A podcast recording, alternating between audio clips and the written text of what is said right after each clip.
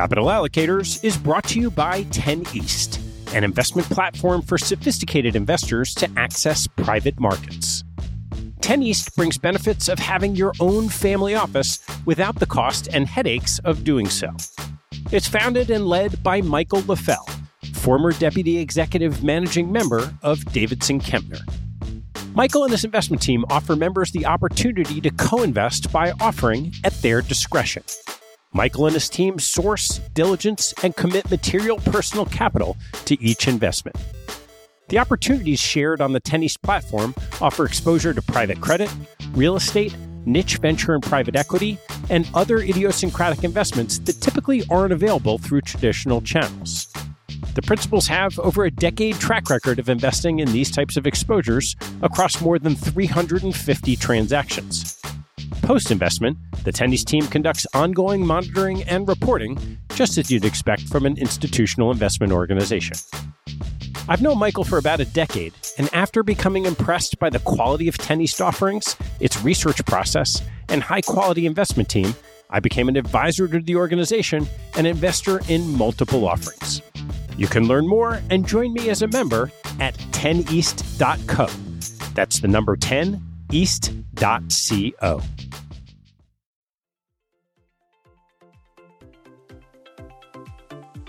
Diversity, Equity, and Inclusion, Awareness, and Action is brought to you by Northern Trust Front Office Solutions. Northern Trust's platform empowers asset owners with better operations and tech support to allow investment teams and CIOs to meet their middle and front office needs. Their blend of technology and service has resonated and generated a lot of interest from listeners of the show. Diversity, equity, and inclusion is deeply ingrained in the culture at Northern Trust, and a special thanks to them for sponsoring this important miniseries.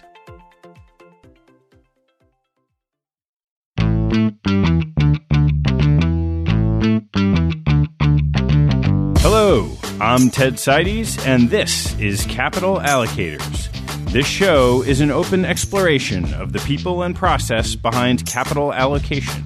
Through conversations with leaders in the money game, we learn how these holders of the keys to the kingdom allocate their time and their capital. You can keep up to date by visiting CapitalAllocatorsPodcast.com.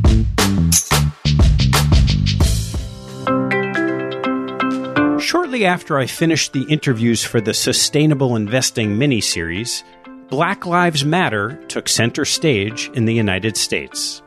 I asked around and discovered that the subject is uncomfortable for many to discuss, and that while many CIOs are interested in being part of the solution, most are not familiar with the underlying nature of the problem or the actions to take as a result. This miniseries, Diversity, Equity, and Inclusion, Awareness, and Action, is a four-part introduction to the issues at hand. We'll explore what's been going on for a long time and hear what some are doing about it. It's my small part in contributing to fostering the conversation. My guest on the first episode of Diversity, Equity, and Inclusion, Awareness, and Action is Jake Walthauer, the co-founder and CEO of Blueprint Capital Advisors, an alternative investment manager that advises, sources, and oversees portfolios of managers on behalf of institutional clients. Jake launched Blueprint after 2 decades of experience on Wall Street, including senior roles at investment consultants Axia and Cliffwater, and at investment managers Cowen, Citadel, More Capital, and Morgan Stanley Asset Management. Black Enterprise magazine recognized him as one of the most influential blacks on Wall Street.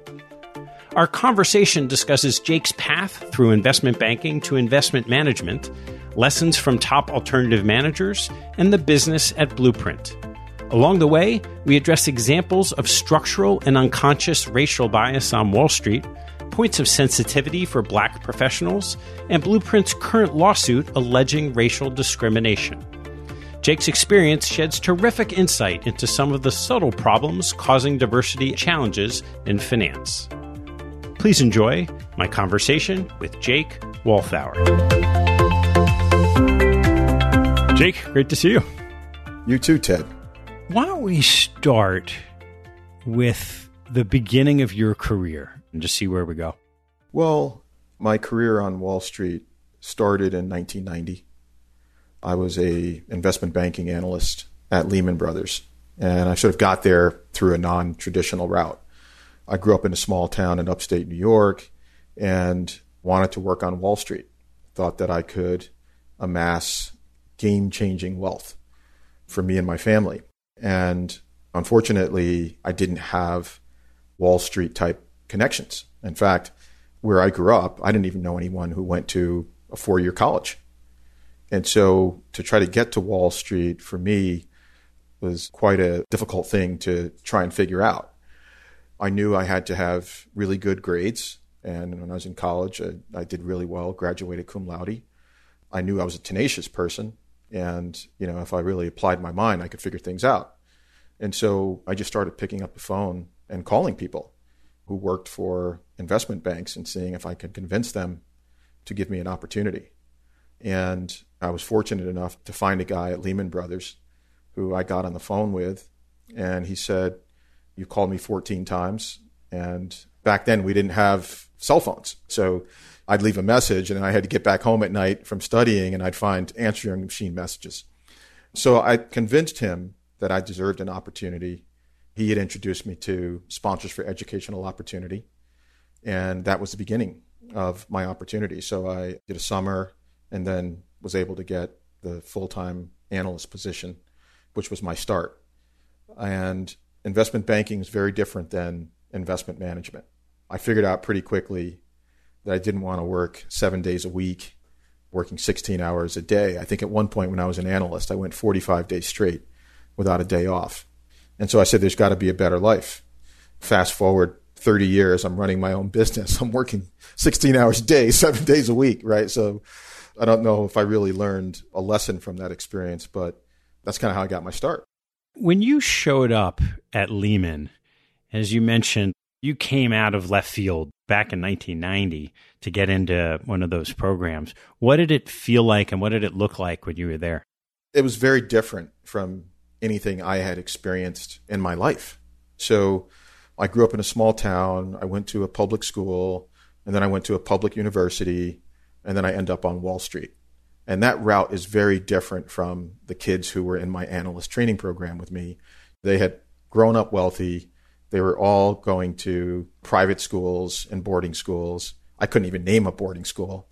They went to Ivy League institutions and really by virtue of family connections ended up in that analyst training program. And so when I got there, I realized about the only thing I had in common with the people who were in my analyst training program was the fact that we were all working for Lehman. It felt very different outside of those of us that came through some type of diversity program. Everyone else was white.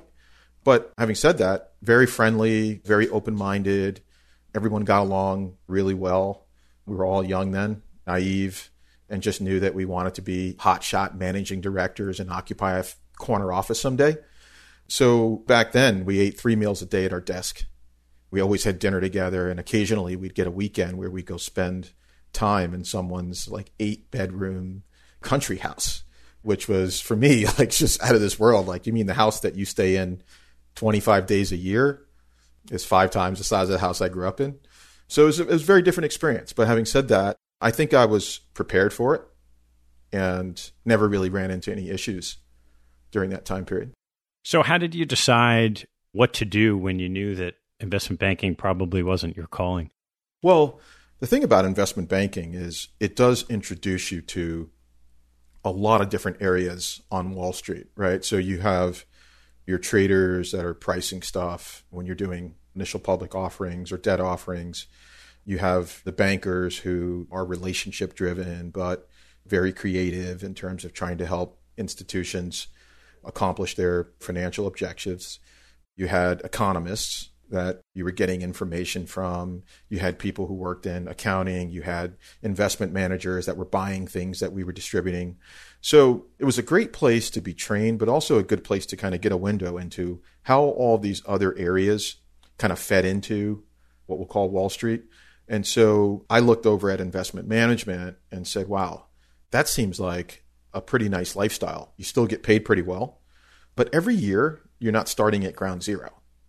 you accumulate assets, you get paid a fee on those assets, which effectively becomes an annuity stream for individuals and firms, as opposed to banking, where every year you start at ground zero and you got to make transactions happen.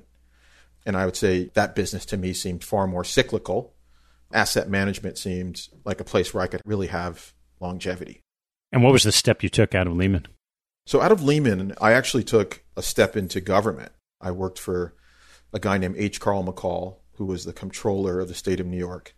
And he ran the then $56 billion New York State Common Retirement Fund. And so I was his right hand, helping him oversee and manage the pension fund. And so I was involved in a selection of investment managers, brokers who did execution, consultants that helped us do due diligence. And then I think back then, my wife and I, we got married while I was in that job. And before we knew it, we were pregnant. She was working in government at the DA's office, and I was working in government in the comptroller's office. And between the two of us, I think we were making $50,000. And so someone had to go back to the private sector, and I kind of raised my hand and said, it's what I want to do anyway. Why not now? So I transitioned from the state comptroller's office to working at Morgan Stanley Asset Management. So that was my first real asset management job. And so I think it was 1994, I went to work at Morgan Stanley Asset Management, and I was employee number 186. And back then, the firm was all about Barton Biggs and his macro views. You had Stephen Roach and Byron Wien, also very well-known strategists and economists, but on the asset management side, Barton was the king. And so I went to work in Barton's asset management group, as it was called, and watched it go from 186 employees to like 10,000 by the time I left. How much time had passed? 6 years, right? So there was the acquisition of Miller Anderson Sherrod and Greystone. And then the big deal was the merger with Dean Witter. So what did you learn through that hyper growth stage in those couple of years that stayed with you? It was a really interesting time. Morgan Stanley back then was sort of on the cutting edge of international investing, really viewed as one of the true kind of global firms. I mean, you had like Bear Stearns, which was primarily domestic. Even Lehman was primarily a domestic shop back then. And so working at Morgan Stanley really gave me a window into the global nature of markets. What I also learned at Morgan Stanley, because it was one of the white shoe firms, was a sense of pride that people put into the work that they did every day, and how the firm really differentiated itself based on its preoccupation with quality. Quality in terms of the people they hired, quality in terms of the work that they did, and quality in terms of the clients that we served. Back then, it was kind of Morgan and Goldman always in a foot race for the bluest of the blue chip clients. And so you just had this tremendous sense of pride belonging to what we would consider to be number one or number two in terms of investment banks back then. Depending upon the day of the week, that changed. So I want to filter through this, some of the conversations we've had about diversity. And so in those first, call it 10 years of your career, what were either the obstacles that you faced or the obstacles that people that were working alongside you faced as an African-American Black man rising up in that first decade of your career? So you want to talk about diversity and financial services? They really don't go together, Ted. It's like, ketchup and peanut butter. You can't put them on the same sandwich, right? I came onto Wall Street, as I said earlier, through a program that was specifically designed to try and diversify the employee base of Wall Street, Sponsors for Educational Opportunity, and great organization, probably responsible for 60 to 70% of the African-American population on Wall Street at one point. And so I knew there would be challenges going in.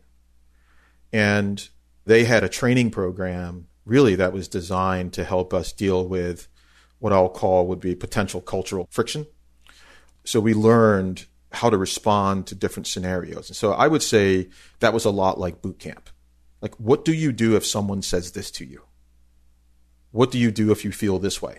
And so I would say that I kind of entered eyes wide open to what African Americans experienced on Wall Street. I would say it didn't take long before I had my first experience. I think it was actually, I was at my first closing dinner. You remember back then when a transaction closed, there'd be this big closing dinner.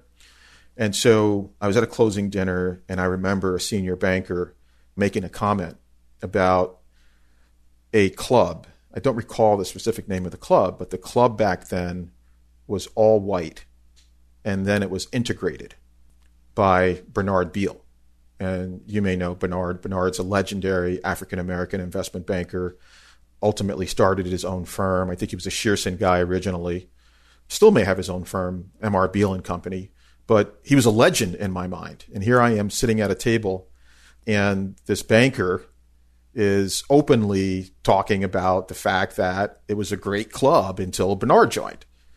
And that was sort of my first experience. And that may have been 6 weeks into my career on Wall Street. And so I would say I saw it at a very early age. But honestly, I always thought that it was worth it. My friends were working at Procter & Gamble or Maxwell House Coffee or Chubb Insurance Company.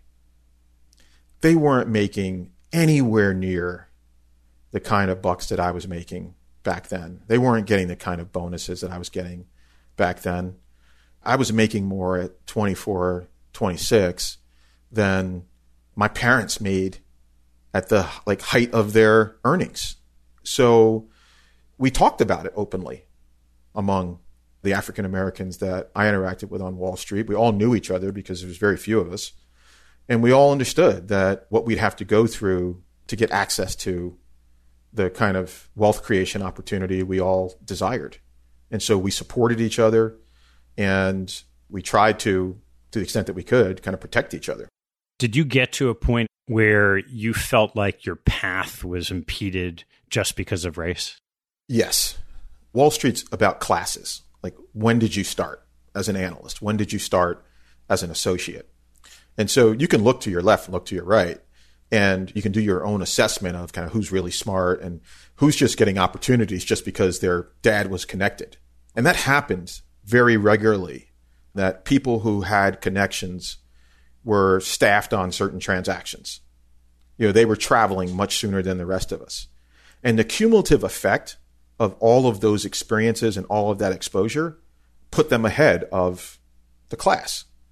I rarely ever saw an African American have their career advanced by virtue of the fact that they were considered to be one of the favorites.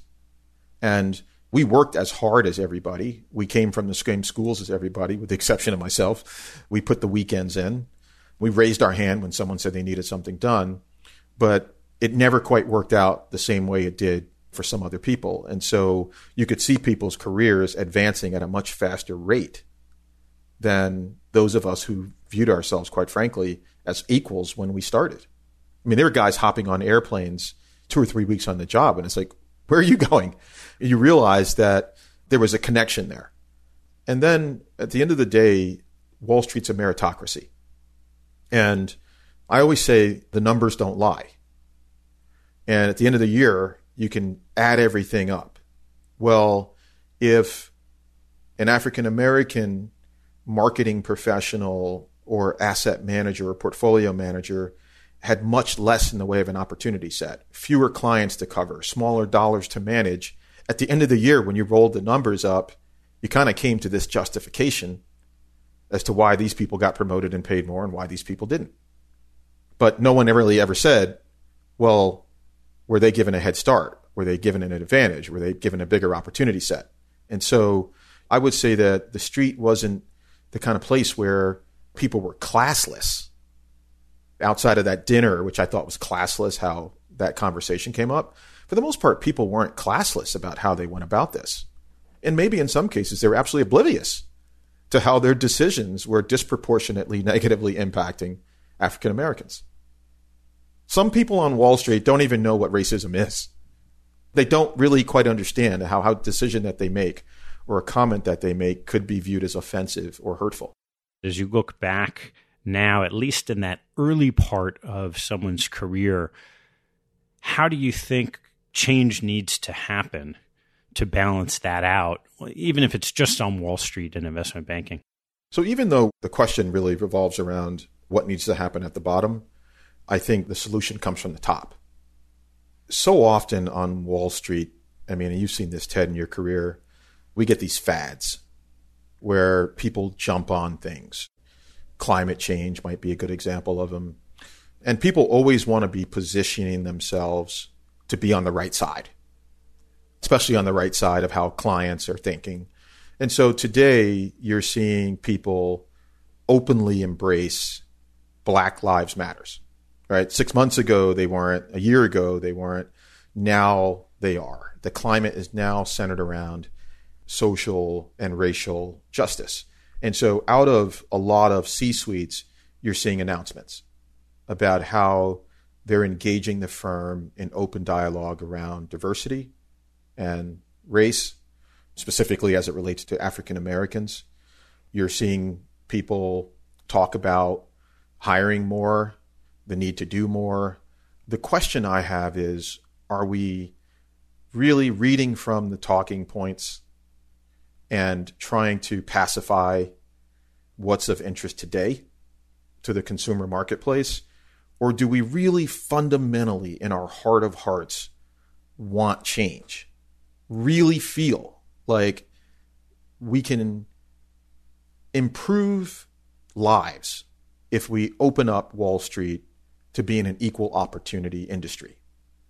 Until people truly understand the impact that racism has, not just on an individual's career, but on that individual's family and that individual's community, they won't really understand why it's necessary.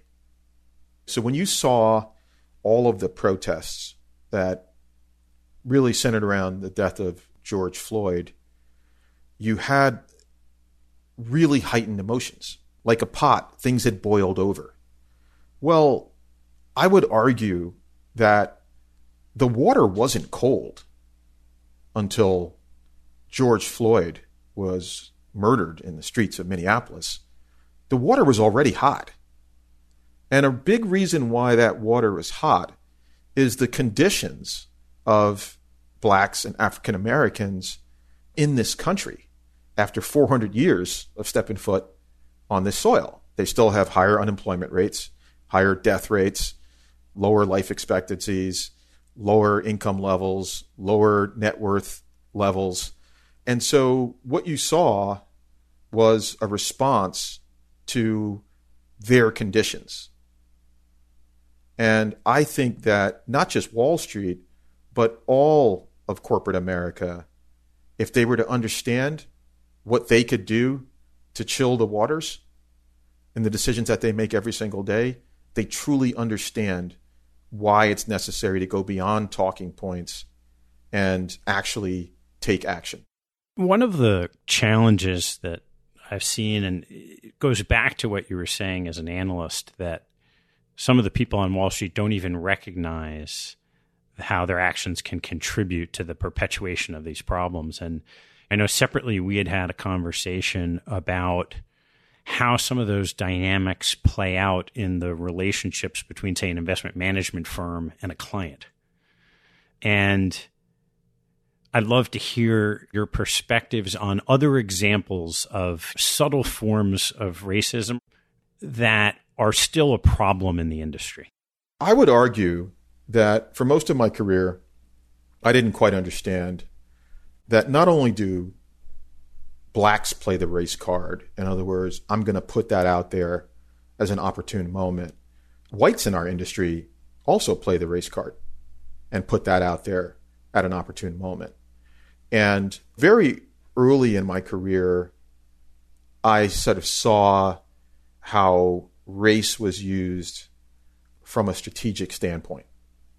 And it was, for example, if you were African American, you got put into certain areas of the investment bank, or you got put into certain roles in the investment bank.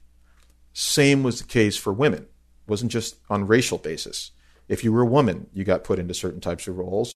You got put on certain types of clients. And so the game that's played on Wall Street that isn't so subtle is that if there is a client and the firm wants to do business with that client, they think that they need to select a woman if that client is a woman, or they think they need to select an African American if that client is an African American.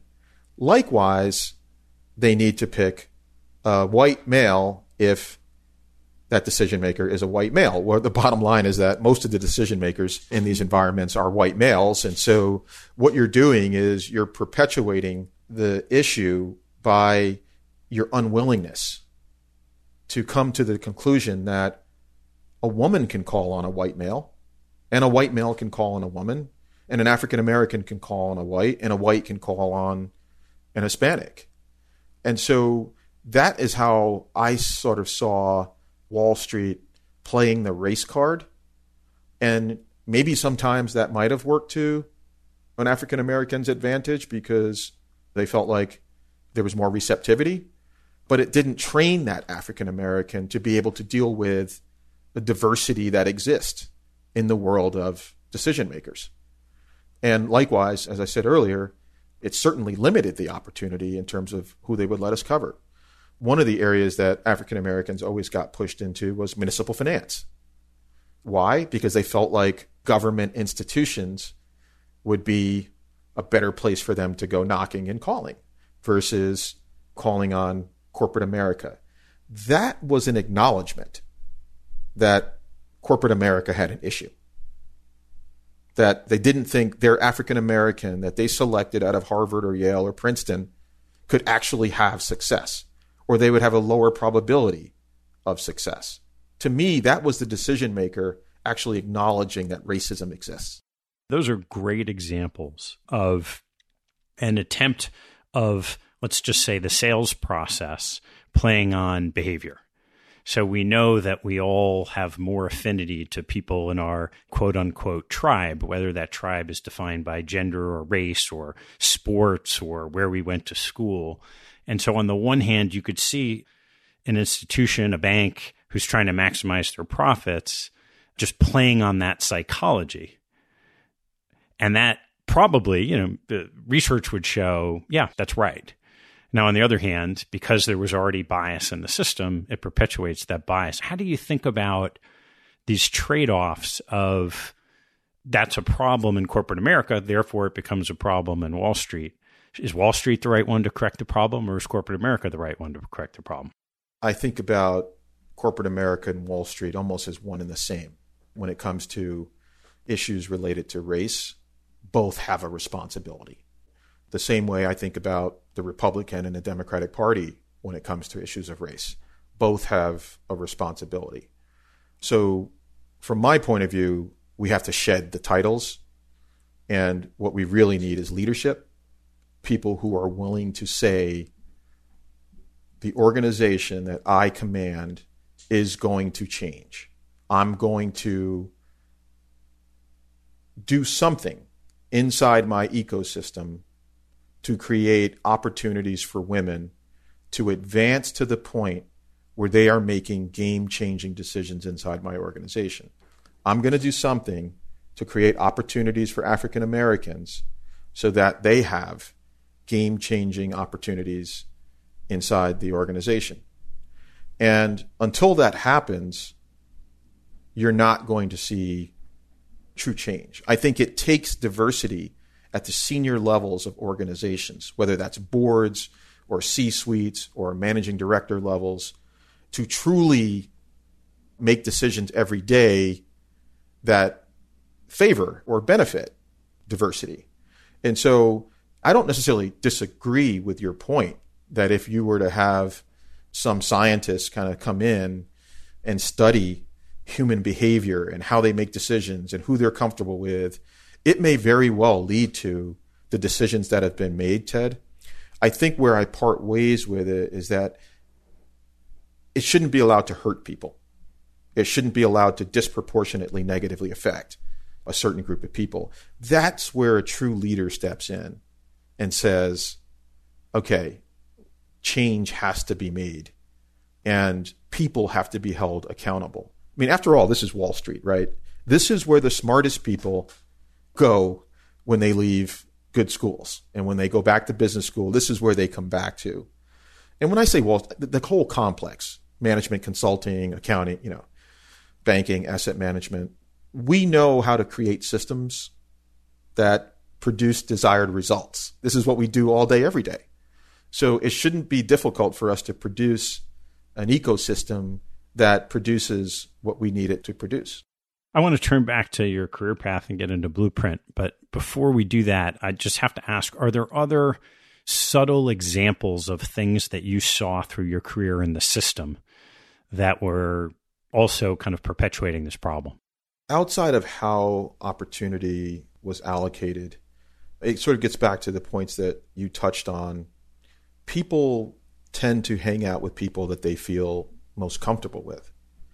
And very often, they don't quite realize how that socialization that in ways excludes others leads to a greater affinity for those individuals. And sort of this gets into sometimes people not understanding how their actions are driving behavior and driving decisions. There's definitely, I would say, a correlation between the careers of individuals who belong to the same clubs and went to the same schools. And I'm sure the very same scientists could figure stuff out like that.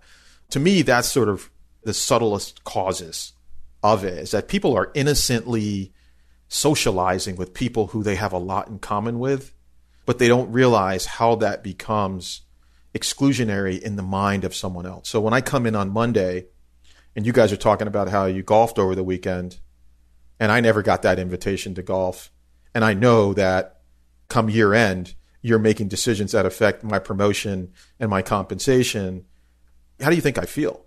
I feel like I'm left out. I'm on the outside looking in. I'm now a little bit paranoid. How am I going to figure out how to develop the kind of relationship with that guy that my colleague has when I don't have those connectivity points? So sometimes it's as innocent as they're just doing what they feel comfortable doing. And I guess, how do you get a person to kind of open up their heart and their mind to say, hey, you know, it'd be nice if I asked that kid over there to come spend the weekend at my summer home and I could learn more about him and his family. Because when you do learn about him and his family, sometimes it pulls on your heartstrings, right? And you start saying to yourself, and it's maybe it's not a broader issue, I'm going to start helping Black people, but it's like, I'm going to help this kid because I realize what's at stake for him. I realize the pressures that he's feeling being in this environment where people don't look like him. Things like, I'm sitting in my office, I share an office with a white guy, and guy comes in and says, hey, Jake, great basketball game I watched over the weekend. And then he turns to my office mate and says, hey, what'd you think of the Princeton-Yale lacrosse game? Things like that. You say to yourself, okay, you're asking me about basketball because I'm 6'2 and Black. You're asking him about lacrosse because, you know, he's 5'10 and white, right? And so those are subtle things that to African Americans, they register, Ted. And I know a white person could never get inside our head to understand the sensitivity points, but they're there, like, and they're real. And I think we have to do a better job of articulating them. And Wall Street has to do a better job of letting us articulate. In other words, there can't be a price to pay for honestly disclosing your feelings, right? There has to be an embrace of that before we move forward. I want to circle back to kind of where we were with your career, because after Morgan Stanley, I know you spent the better part of the last 2 decades in and around the hedge fund space in a whole bunch of different seats.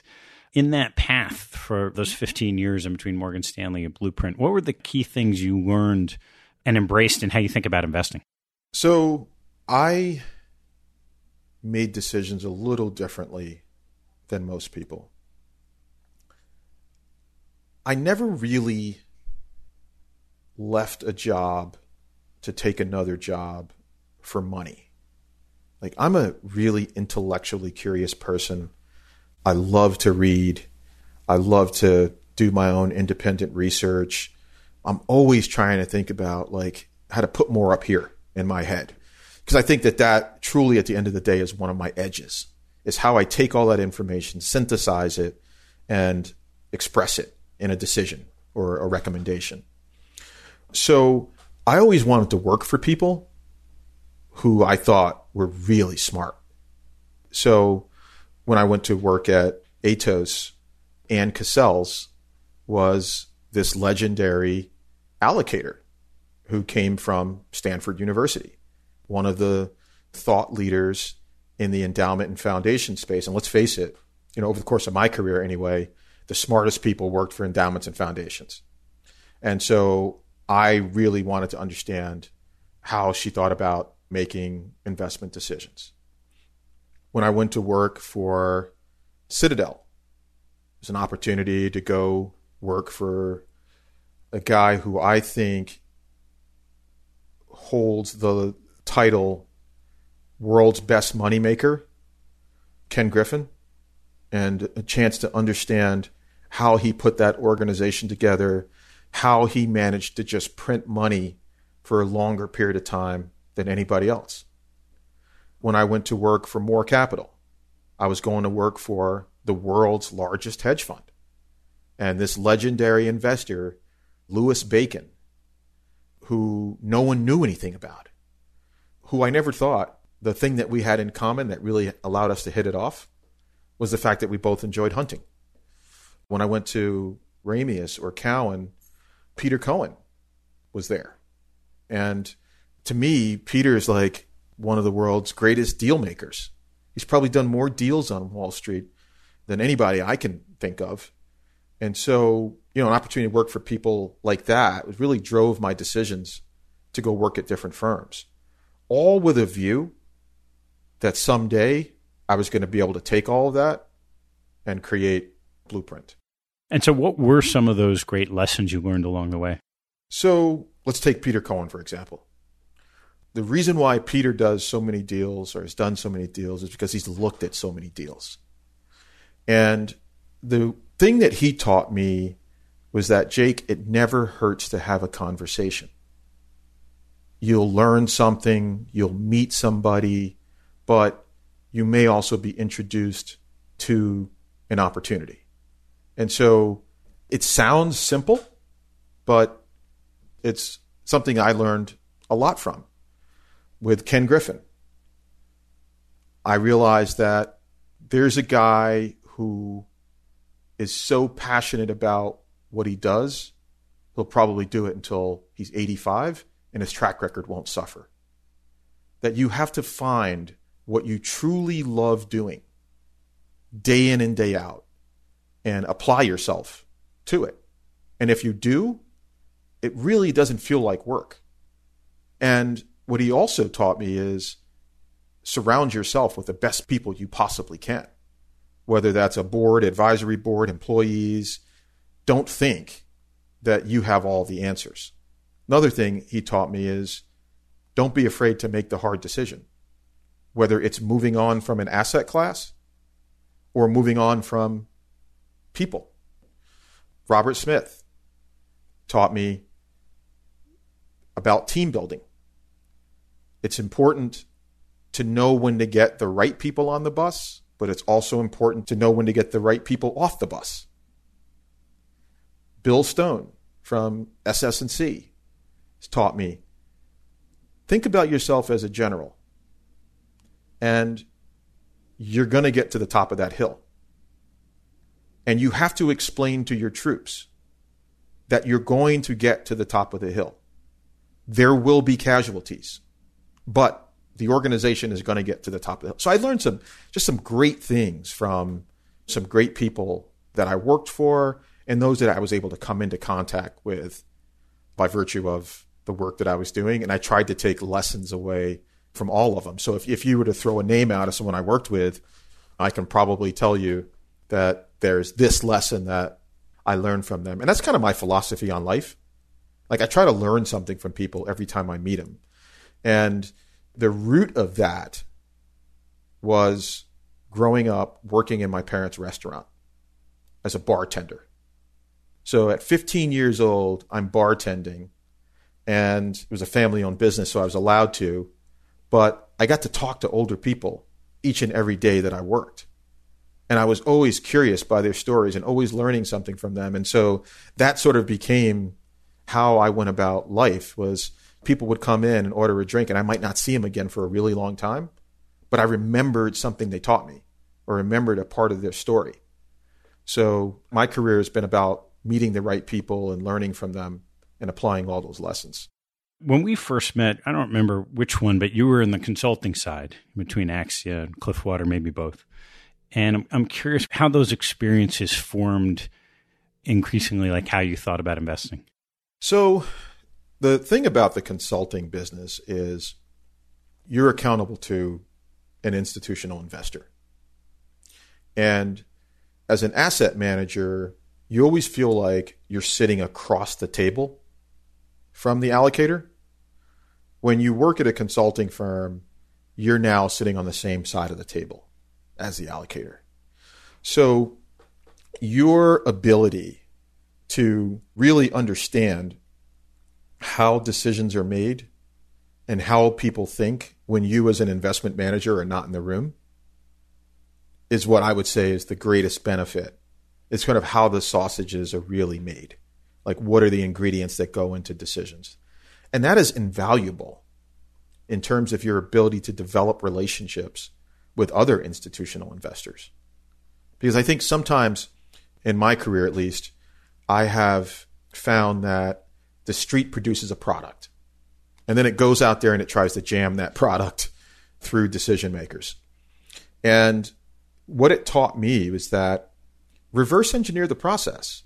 Go and spend time with the institution and understand how they really think, understand how their decisions are made, understand what their goals and objectives are, understand what their fears are, how they define risk. What are they really looking for in a way of return?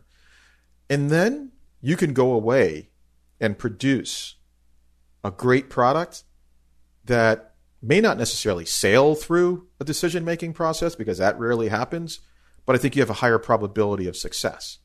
And that's really what we were doing with the FAIR program that we proposed to New Jersey and is now the subject of this litigation, is we had taken all those experiences and put it all into a program that we thought had a great probability of success.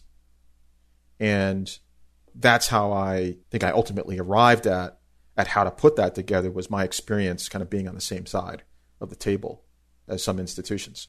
I want to talk about the lawsuit. Before we do that, let's touch on Blueprint. What was the original model and how has it evolved over the last 5 years? So the original model really was all about getting investors to think differently about how they were allocating to alternatives, really with a view towards bringing down the costs of investing in alternatives. We went around and analyzed investor portfolios, and believe it or not, Ted, despite some of the world's largest institutions being invested in hedge funds and other types of alternative products, they were paying full fees. The overwhelming majority of the industry was paying full fees. And we knew that wasn't sustainable. And so if we could wedge ourselves in between the institution and the managers in a very creative way, it created a business opportunity for us. When we started, the world was still pretty smitten with hedge funds. And over time, I think hedge funds became less of a priority for institutions. They became a headache for a lot of institutional decision makers, given the performance relative to the fees. And so to be successful in the asset management business, you have to be able to read the tea leaves. And so I think one of the things that we did well was we saw the opportunity emerging in niche private credit strategies. And so we pivoted well, began to apply our research to looking into niche private credit strategies, and felt like we had developed a universe that could be considered the new absolute return. I mean, you remember what absolute return used to be. No matter what the market is, that's up. And we took a look at some of these niche private credit strategies where you were getting 6 to 8% cash yields through points and participation in the back end. You were getting 10 to 12% IRRs. We were in a global uptick, and so default rates were really low. Fees were more moderate than hedge funds. Fees were not being booked on unrealized gains. And so there were a lot of advantages that we thought we could bring to investors. And there was a universe out there that was falling below the radar screen of a lot of institutional consultants. And so we started focusing on funds that had less than $1 billion in AUM that were doing opportunistic / niche private credit type transactions. And I know as you evolved this, and we can kind of go into that issue now, New Jersey was a client. And somewhere along the way, the nature of that relationship changed. So why don't you talk a little bit about what's all transpired? Sure. So it's out there now publicly that we did something that we really didn't want to do. We did not want to file a lawsuit. New Jersey and the other relevant institutions involved here, BlackRock and Cliffwater, in my view, did some things that are unethical, unlawful, and downright unfair from our perspective. And we tried. We tried to have conversations about what occurred. We provided so much documentation to prove our point, and we kept getting rebuffed. No one wanted to take us seriously. And I'll be honest with you, when we first started these conversations about having to litigate, people kind of blew us off and said, this doesn't even warrant our intention. Fast forward, we got to a point where we were like, look, we've given you enough time to research this internally to figure out if our allegations are true. By that time, when we said we were going to file, the world had changed. Breonna Taylor, George Floyd, Ahmaud Arbery, Black Lives Matter. Now all of a sudden, everybody wanted to do an investigation to figure out what had happened here. They take diversity seriously, et cetera, et cetera, et cetera. We filed. And from our perspective, after trying to figure out how to get people to the table and them not genuinely taking this seriously, it became time to take a path that very often African Americans have had to take in this country to achieve progress and to have their disputes resolved. One of them's legislation and the other is litigation. And so here we are. We filed this suit last week. And true to form, our lawyers were in touch with BlackRock, and they told us they needed more time to complete their investigation. And Carrie and I sat down and said, no, you've been given enough time. We're going to file this lawsuit.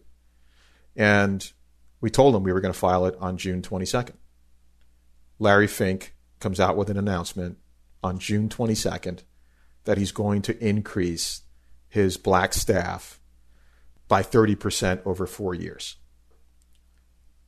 I'd like to think that we had positive influence there, but I think that it really was not a heartfelt announcement. It was really designed to try to move the media attention away from what we were accusing them of. Why don't you go ahead and touch on what the lawsuit is? We're alleging that they conspired with the state of New Jersey to take the program that Carrie and I developed, which we originally called FAIR, and they've shamelessly taken credit for it, including receiving industry nominations without giving us credit for it. We were all set to do FAIR on behalf of New Jersey, and New Jersey wanted to be the first in the nation to adopt this FAIR program. We gave them thousands of pages of documents, spreadsheets, models, legal structure, vendors, you name it. They were so interested in it that they said, we want to take a revenue share. And in exchange for the revenue share and the ability to be first, we're going to allocate a significant sum of capital to you. And we went through all of the paces that we needed to go through. We inked term sheets, and we got to the point where we went and met the chairman and all was signed off on. And then somehow the approval never occurred. and we were told the agenda's full. We can't get it on the committee agenda. And then the next time around, the agenda's full. At that point, we had spent millions of dollars and we were like getting a little concerned. As it turns out, they were negotiating with BlackRock to actually implement the FAIR program. What is the FAIR program? So basically, the FAIR program, through the use of managed accounts, through the use of certain negotiating methods, which look to trade off different aspects of a more comprehensive set of terms and alignment of interest, which we put under the category of negotiating methods. Also, how fees were calculated differently and how to present those calculations to the stakeholders of the pension system, all wrapped up into what we called FAIR. At the end of the day, what it was going to deliver to New Jersey from their own perspective was they were going to be able to significantly reduce the costs of investing in alternatives. They were going to be able to transition a lot of their existing alternatives managers onto this model and reduce fees. They were going to get the State Investment Council off of their back about the level of fees paid. They were going to save jobs because it was going to save their hedge fund program and other alternative programs from being cut. And last, they thought it would get them the kind of attention they like to get from industry publications that nominate hedge funds and other asset managers as well as plan sponsors every year for creativity and thought leadership. And they achieved all of those benefits that we outlined would occur. They just did it with someone else. And our information was marked proprietary, confidential, trade secret, cannot be disseminated without our express permission in writing. We researched New Jersey law because they did not want to sign an NDA, and they pointed us to the law that specifically says that they cannot share one investment manager's information with another investment manager. They pointed us to their ethics policy, which prohibited this, yet and still, they still did it. And so when it occurred, I went to the top guy and I said, hey, you can't do this. And he said, yes, I can. Because you came up with this idea doesn't mean I have to do it with you. And I was very clear, like, this is against the law, right? You can't do this. It's theft. Right? It's usurpation of a business opportunity. And so they didn't take us seriously. We were in a different climate back then. And so we raised it to people higher up. And we did our own investigation. And we later found out, after interviewing people who worked at BlackRock, interviewing people who worked at Cliffwater, interviewing people who worked at the DOI, that there was more to it than met the eye. That Cliffwater and BlackRock were having conversations about forming a joint venture that would compete with FAIR. Well, is it any coincidence that Cliffwater was the consultant and somehow BlackRock ends up in the picture here? No. There were inappropriate relationships that existed between people at BlackRock and people at the state of New Jersey, and how those relationships developed left us with a bad taste in our mouth. And so it was very clear to us that inappropriate things occurred behind the scenes. But what was most hurtful in all of this was my conversation with one of the senior people there. And as you could imagine, Ted, I've put my heart and soul, Carrie put her heart and soul into building this. And someone just takes it. And you say to that person, how could this happen? We know each other. And McDonough says to me, Jake, the SIC is not a fan of investing in minority-owned firms. And at that point, you realize your life's work has been taken from you because of the color of your skin, or someone's apprehension, their unwillingness to stand up for what's right in that circumstance. So from our point of view, that is worth getting resolved. The fact that we lost out on a significant business opportunity because someone feared presenting a manager that was Black-owned. And then later followed up in a conversation, Ted, and said, if we're going to get you approved, we need to take all that stuff out of your marketing materials. Now you're saying I need to whitewash you to get you approved. And unfortunately, throughout my life and my career on Wall Street, I kind of turned the cheek and said, just keep focused on the prize, Jake. At this stage in my life, when I'm seeing my 13-year-old go out there and protest Black Lives Matter, I realize I need to stand up and do what's right to try to fix this and make sure it doesn't happen elsewhere. Because I'm sure this isn't the first time this occurred, this kind of backdoor deal and the apprehension, of bringing an African-American firm before an all-white investment committee. How will you view success in the resolution of this, however it plays out? So we've already had success. We were very clear with New Jersey that we were going to litigate. And New Jersey has already approved another Black-owned manager. They did that just prior to us filing our lawsuit. New Jersey has changed its website. They originally told us, quote unquote, it was against their fiduciary responsibility to invest with women and minority-owned firms. Their website now says, women and minority-owned firms, we're open for consideration. They still have to take action, but at least they're telling people they're open now. In the case of BlackRock, as I mentioned, we told them when we were going to file. And it was no surprise to us that Larry's announcement took place on the very date that we were going to file, arguably to try to get in front of the news cycle. And so I'd like to think that, along with my testimony before the New Jersey Senate in early January, where I highlighted the economic disparities between whites and blacks in New Jersey, 2 weeks later, the governor in his State of the Union address formed a task force to investigate the economic disparities that exist between blacks and whites in New Jersey. So, Ted, we've already had success, but we're not done yet. If you go back in African American history, there was a time period in which blacks came up with inventions. The pacemaker, the doorknob, the traffic light. They could not get patents and could never, ever have commercial success on the back of their creativity or their inventions. We haven't made all that much progress in this country in 400 years, but this is an area where I intend to make progress.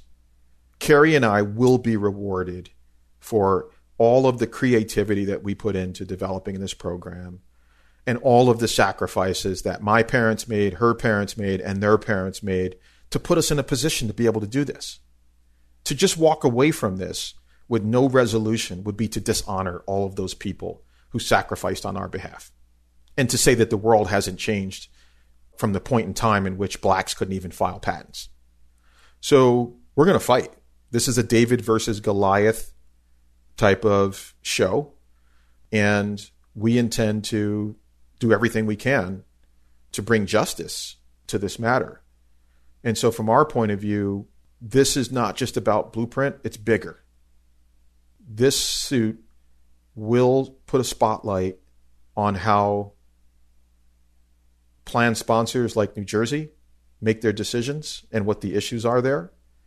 It will shine a spotlight on how firms like BlackRock play the race card that we talked about earlier in terms of how their professionals are allocated to different accounts.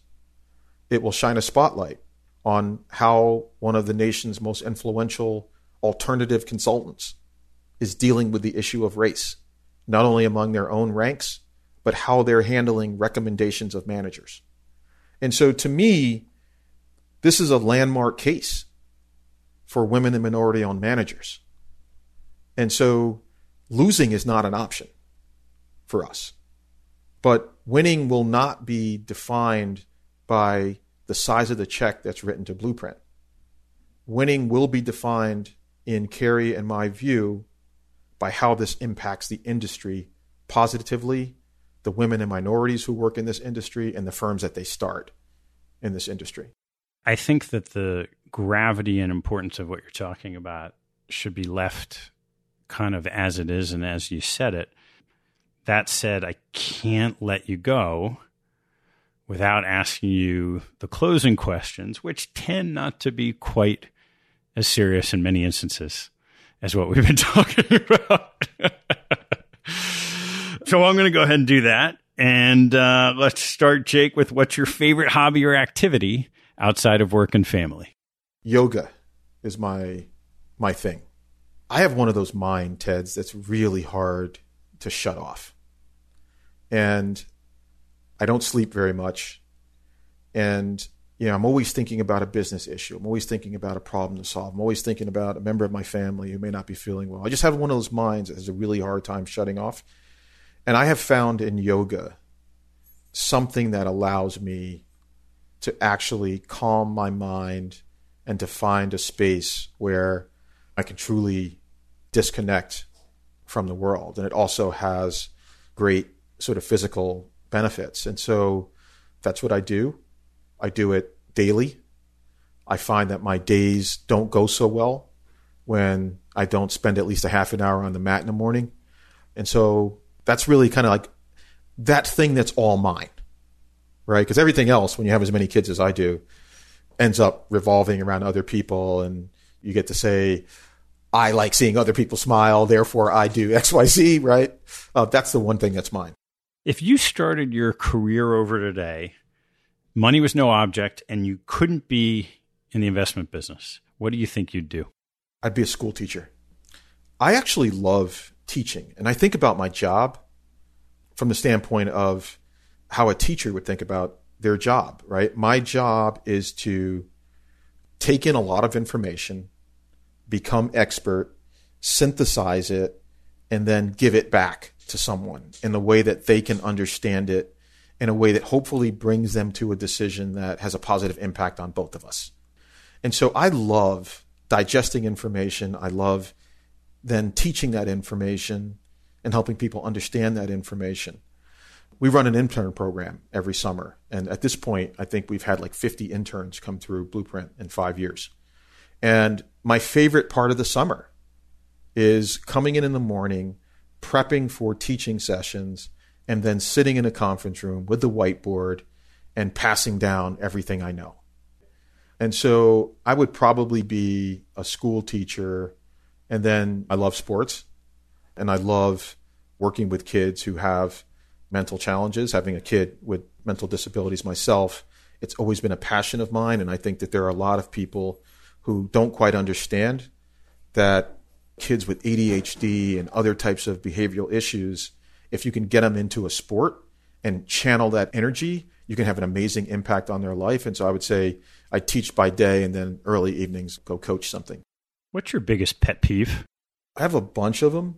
I would say if I had to pick one thing that really bothers me, and it sort of relates to work, and I know that's not where you really wanted this to go, it's people not really understanding or trying to maximize their fullest potential. I think so many people place limits on themselves.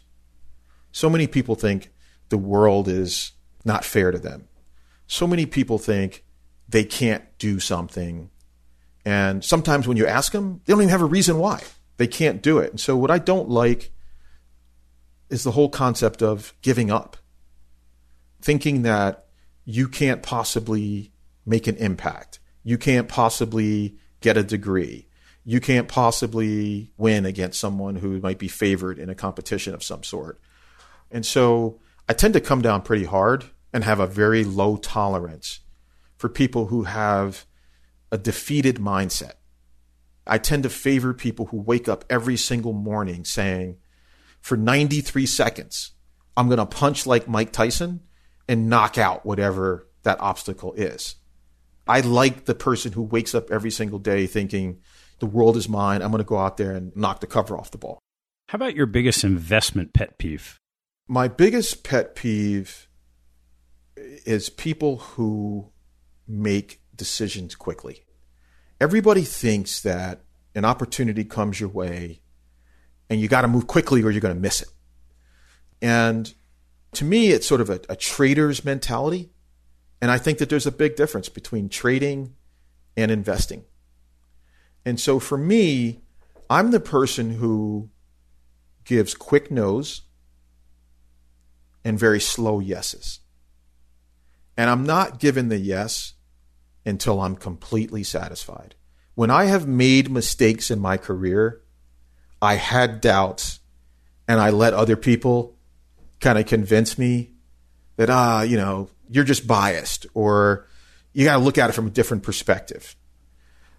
I now, after 30 years in this game, and I'm sure you feel the same way, I believe in myself and I believe in my process. And I'm not going to rush that process to make an investment decision. Let's just take a pass and sit on cash. If it's not there when we're finished with our work, it's not there. But I think that the biggest mistakes are made on the street when people have that short-term mindset. Like, if I don't do this now, I'm going to miss it. Like, this is a once-in-a-lifetime opportunity. I mean, you've heard it before, Ted, right?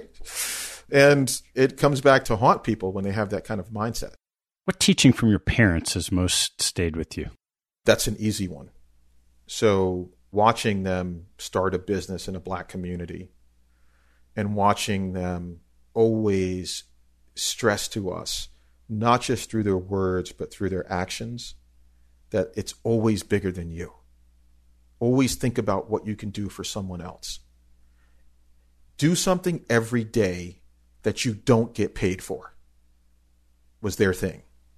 And so when I think about my days, I try to spend a portion of my day doing something I don't get paid for.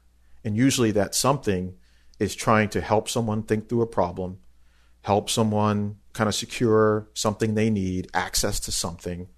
It's donating my time to a nonprofit. It's doing the things that I can do to help make the world a better place, just as they did, right? So I would say the lesson is, do something every day you don't get paid for. All right, last one, Jake. What life lesson have you learned that you wish you knew a lot earlier in your life? I've always been a pretty confident person. And I've always felt like I walked with this sort of air of invincibility. And a lot of that came from my parents. Like, I think they did a good job of, and people who in the community kind of saw me as having so much potential that people just kept rooting for me back in this small town. And so I always felt like I could do anything. I think that the thing that I wish I knew now that I didn't know then was that even though I thought I could do anything, there was just so much that I really didn't know. And that the best investment of my time would be learning those things I didn't know. And so being more open-minded earlier in life might have benefited me more today. But I also think some days I appreciate being closed-minded because it kept me off the streets. It kept me from doing things that my friends did that got them into trouble. It kept me from damaging my reputation. And so being closed-minded had some benefits because I just wasn't willing to do things that my peers thought I should involve myself in. But it also, I think, may have closed some doors that maybe led me down other paths. But having said that, overall, I'm pretty happy with where I am in life. Great, Jake. Really appreciate you taking the time and good luck with all this. Thank you, Ted. Really appreciate you. Thanks for listening to this episode. I hope you found a nugget or two to take away and apply in your investing and your life. If you'd liked what you heard, please tell a friend and maybe even write a review on iTunes. You'll help others discover the show, and I thank you for it. Have a good one, and see you next time. This podcast is for informational purposes only and should not be relied upon as a basis for investment decisions. All opinions expressed by guests on this show are solely their own opinion and do not necessarily reflect those of their firm. A manager's appearance on the show does not constitute an endorsement or investment recommendation by TED or Capital Allocators.